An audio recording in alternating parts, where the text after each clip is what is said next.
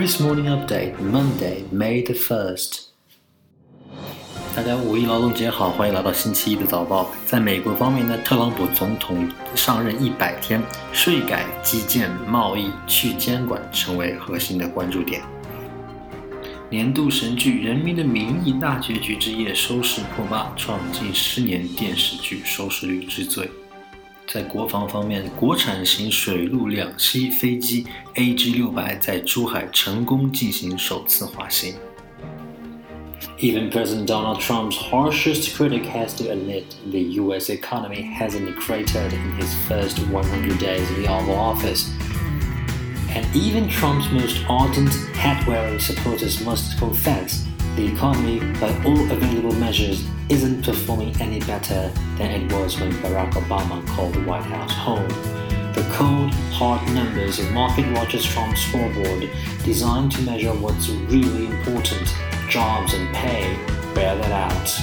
Consider the Trump scoreboard your one-stop shop for tracking the economy for under Trump and judging his job performance.In Trump's first 100 days, the stock market has surged, jobs growth has been held steady, wage growth is similar, and the trade deficit hasn't immediately shrunk.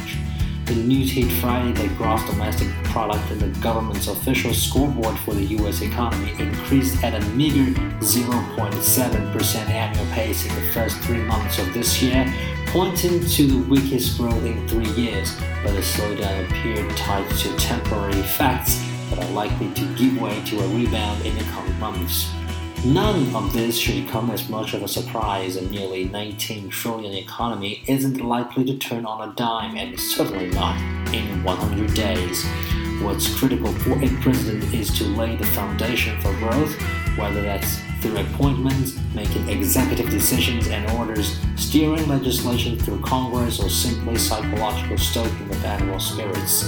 The two big questions now are whether Trump's ambitious ideas for taxes, infrastructure, trade, and deregulation get turned into reality, and if they are enacted, whether they work.The anti-graft series in China, In the Name of the People, ended on Friday with an 8.1% audience share, the highest viewing figures for locally produced TV drama in a decade.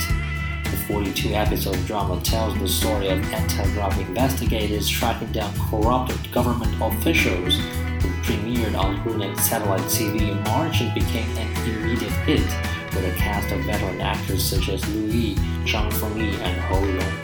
The show achieved 21 billion hits on 6 leading video sites and scored 8.4 out of 10 on local rating site Douban.